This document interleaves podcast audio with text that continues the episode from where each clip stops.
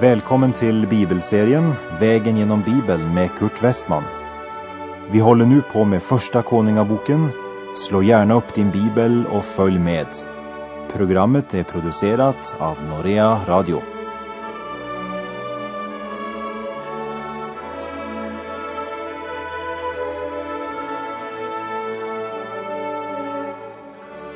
Ja, vi har nu kommit till Första Kungabok kapitel 19, vers 19. Innan profeten Elia tas hem till Gud så kallar Gud en ung man att bli profet efter Elia.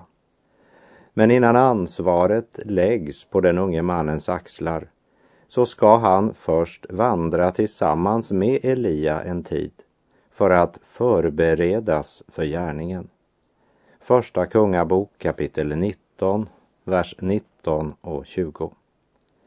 När han sedan gick därifrån träffade han på Elisa, Safats son, som höll på att plöja. Tolv par oxar gick framför honom och själv körde han det tolfte paret. Och Elia gick fram till honom och kastade sin mantel över honom.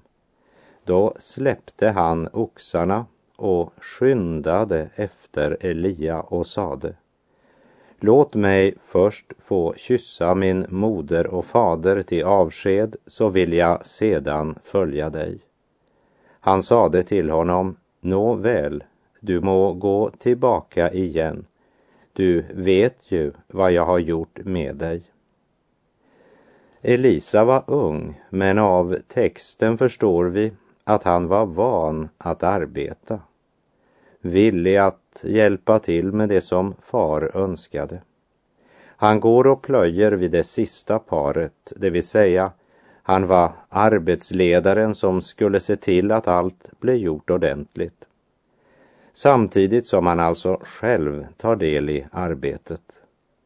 Och utan att försöka väcka någon uppmärksamhet så går Elias stilla fram till den unge Elisa, tar av sig kappan och lägger den på Elisa axlar. Och den unge Elisa förstod vad Elia handling innebar. Det var kallelsens kappa som blev lagt på hans axlar. Och vi lägger märke till att det första Elia gör är att han skyndar efter Elia. Han flyr inte bort från honom, vilket man eh, kanske kunnat vänta av sonen till en rik bonde som plöjer med tolv par oxar.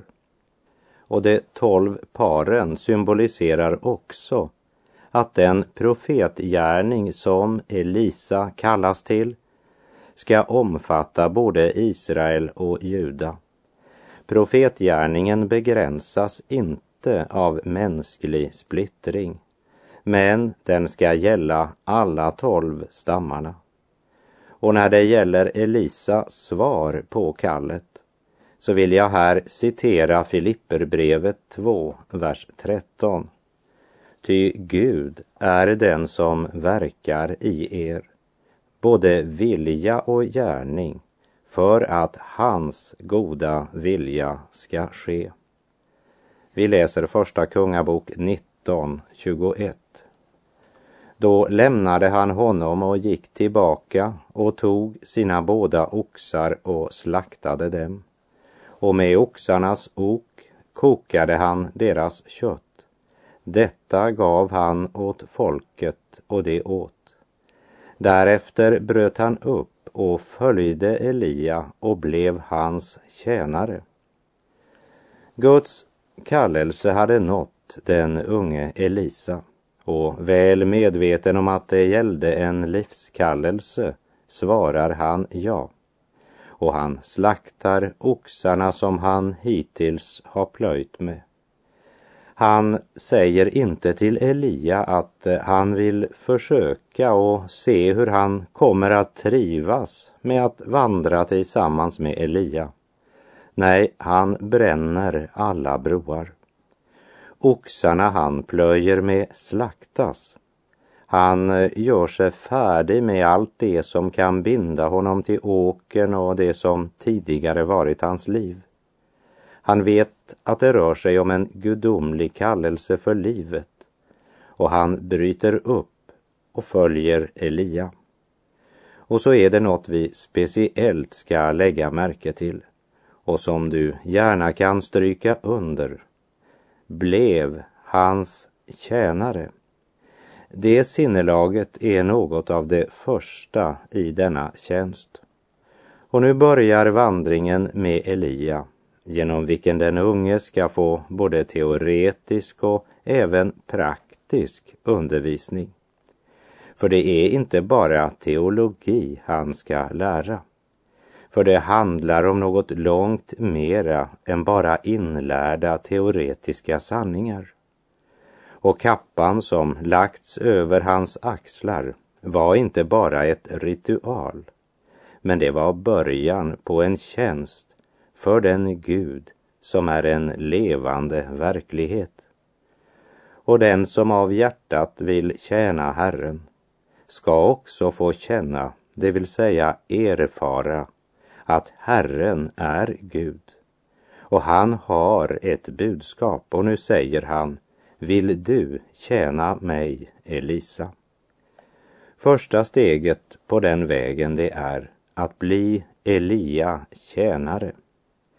För att på ett naturligt sätt i den grå vardagen lära sig ödmjukhet och lära att lägga sin framtid i Guds händer. Det är också mycket viktigt att lägga märke till att Elia försökte inte locka den unge genom att lova ett eller annat. Inga övertalningsförsök. Ingen mänsklig påverkan. För det är inte Elia som ska överbevisa den unge Elisa. Men det är Gud som har sagt och till profet i ditt ställe skall du smörja Elisa, Safats son, från Abel Mehola. Därför lägger Elia kallelsens kappa på Elisa axlar. Men Gud är den som rör vid den unge mannens hjärta. Liksom Gud lägger kallelsen in över varje människa som har upplevt frälsningens under i sitt liv. Gå ut och gör alla folkslag till Jesu lärjungar.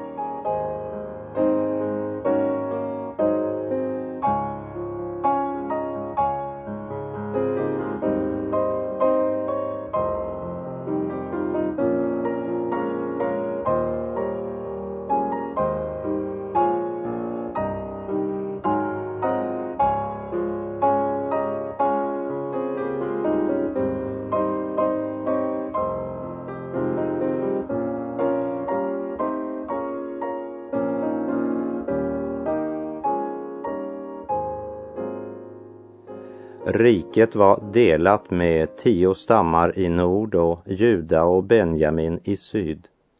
Och helt sedan Salomos död hade de legat i strid med varandra. Det rådde alltså inbördeskrig. Men i Första Kungabok kapitel 20 hör vi hur Israel angrips av yttre fiender. Det är arameerna som angriper Israel. Och det är i denna kristid i både Israels och Juda historia som den unge Elisa vandrar tillsammans med Elia. En tid då landet är fullt av avgudsdyrkan på grund av Ahab och Isabel. Och när Ahab genom en Herrens profet blir tillrättavisad och han får veta att därför att han hade skonat Ben-Hadads liv och därför att han hade kompromissat med arameerna så kommer det att få svåra följder både för honom själv och för hela folket. Och så avslutas kapitel 20 med orden och Israels kung begav sig hem, missmodig och vred och kom till Samaria.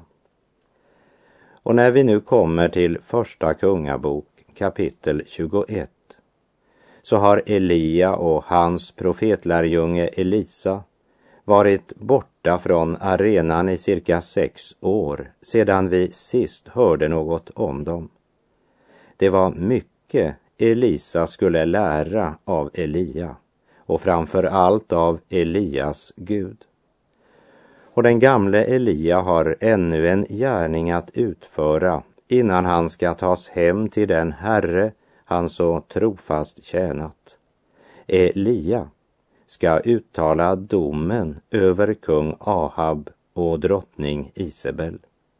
Vi läser i Första Kungabok 21, vers 1 till och med 3. Därefter hände sig följande. Gisraeliten Nabot hade en vingård i Israel bredvid Ahabs palats, kungens i Samaria. Och Ahab talade till Nabot och sade, låt mig få din vingård för att av den göra mig en köksträdgård eftersom den ligger så nära mitt hus. Jag vill ge dig en bättre vingård istället, eller om dig så behagar vill jag ge dig pengar som betalning för den. Men Nabot svarade Ahab, må Herren låta det vara fjärran ifrån mig, att jag skulle låta dig få mina fäders arvedel. Nu är det cirka tio år sedan Herren sände Elia till Ahab och varnade honom och Isabel för att fortsätta på sin onda väg. Men istället för att vända om så fortsatte de i sin ondska och de hängav sig åt allt större utsvävningar och sjönk allt djupare i liderlighet och i habegär.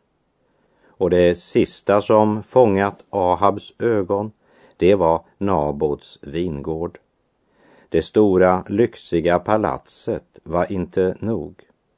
Och Ahab erbjuder nu Nabot en bättre vingård någon annanstans.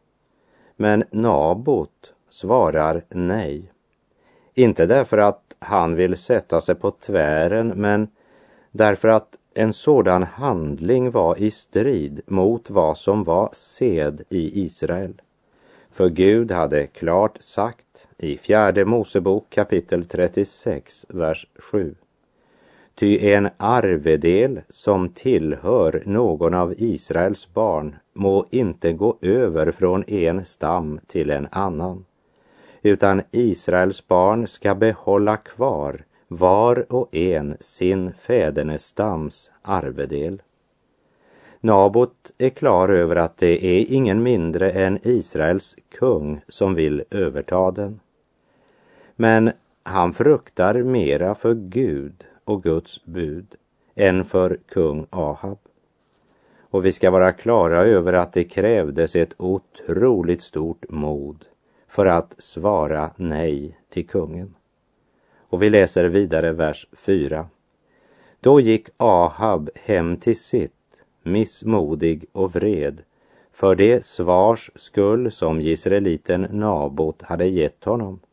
När denne sa, jag vill inte låta dig få mina fäders arvedel. Och han lade sig på sin säng och vände bort sitt ansikte och åt ingenting.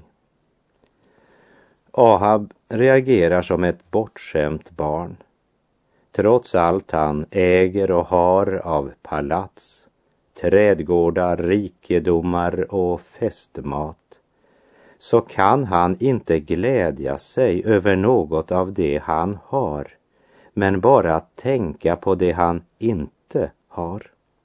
Det är syndens makt i ett nötskal och en av egoismens säkra frukter. Ahab är trött på livet för han får det inte precis som han vill. Vi läser verserna 5 till och med 7. Då kom hans hustru Isabel in till honom och frågade honom Varför är du så missmodig och varför äter du ingenting? Han svarade henne Därför att när jag talade med Israeliten Nabot och sa till honom låt mig få din vingård för pengar, eller om du så önskar vill jag ge dig en annan vingård istället. Då svarade han, jag vill inte låta dig få min vingård. Då sade hans hustru Isabel till honom, är det du som nu regerar över Israel? Stig upp och ät och var vid gott mod. Jag ska skaffa dig Gisreliten Nabots vingård. Ahab är inte herre i sitt eget hus. Ahab var vek. Isabel var ond och hon var stark och dominerande. Så hon anordnar en kunglig fasta eller samling som inte var något annat än ett stort skådespel. Den oskyldige Nabot inbjuds och han får hedersplatsen och den stackars mannen anar inte att den fina fasaden bara är ett bedrägeri vars enda mål är att göra honom redo för slaktbänken. Två onda män har hyrts in som vittnen och de hävdar att de har hört Nabot tala kränkande ord både mot Gud och mot kungen. Men eh, sanningen den var ju att Isabel ville ta livet av honom därför att han vägrade bryta Guds förordning angående fädernas arvedel. Efter de falska anklagelserna fördes Nabot utanför staden och där blev han stenad till döds. Därefter så sänder de bud till Isabel och säger Nu har Nabot blivit stenad till döds. Och vi läser vers 15 och 16. Så snart Isabel hörde att Nabot var stenad till döds sa hon till Ahab Res dig och ta Israeliten Nabots vingård i besittning, den som han vägrade att låta dig få för pengar. Ty Nabot är inte längre vid liv, utan han är död. Så snart Ahab hörde att Nabot var död reste han sig och begav sig iväg ned till Gisreliten Nabots vingård för att ta den i besittning. Ett triumfens ögonblick i syndens högborg.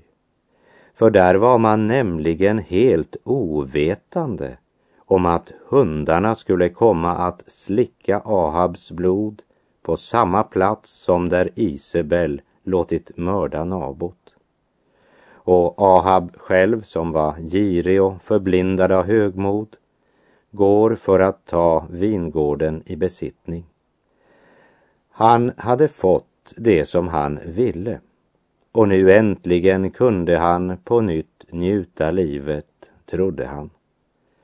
Men mitt i syndens mörka värld har Herren en man. Tacka Gud för att det finns en man också i denna situation som kan förkunna Herrens ord och vilja, ordet från Gud.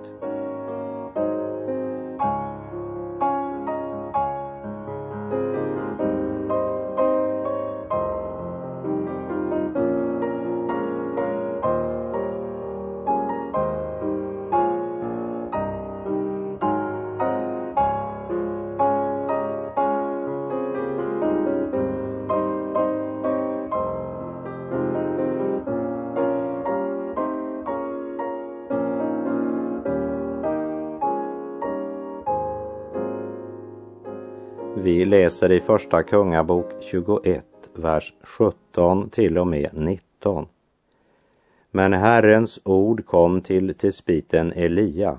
Han sade, res dig, gå iväg och möt Ahab, Israels kung, som bor i Samaria.